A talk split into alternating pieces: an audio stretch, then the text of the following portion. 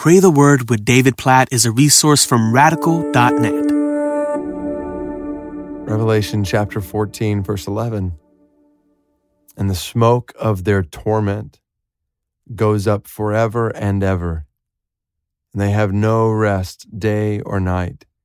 These worshippers of the beast and its image, and whoever receives the mark of its name.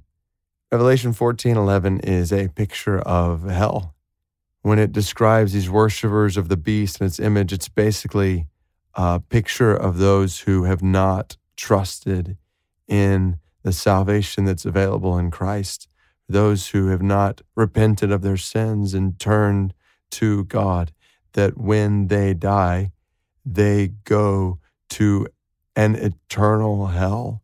The language here is deafening the smoke of their torment goes up forever and ever. Like it forever would have been sufficient there, right? Like for it doesn't add any meaning to say and ever. Forever means forever. But then the Spirit of God in this verse just adds those two words after forever and ever to make sure we get the point.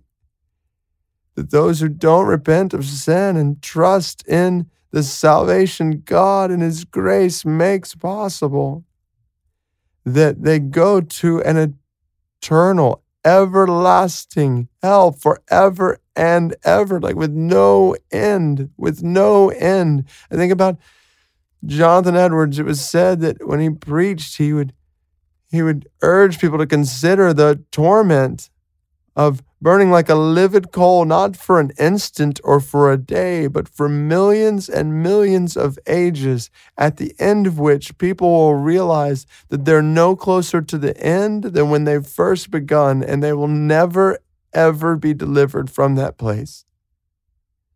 Like after millions of ages, it's only the beginning of forever. It will never, ever, ever end. So, God, we pray we pray that you'd help us to live today in light of the urgency of eternity.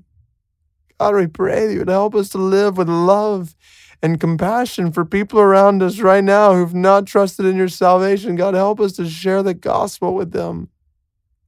God, use our lives to make the gospel known to them. We don't want them. We know you don't. We know 2 Peter 3 9, you desire their repentance. We know you don't. We don't want them to experience this forever and ever. So, God, please save them. God, please help us to share the gospel with them. Help us not to care more about our our comforts or having an awkward conversation or any reputation it might have. God, help us to risk it all so they might hear the gospel, so they might believe it. God, we pray that you would open their eyes to believe it.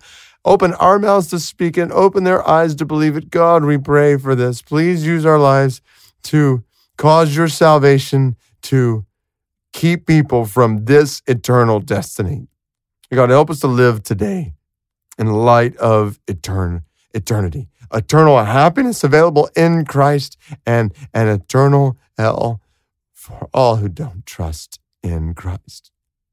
In Jesus' name we pray. Amen.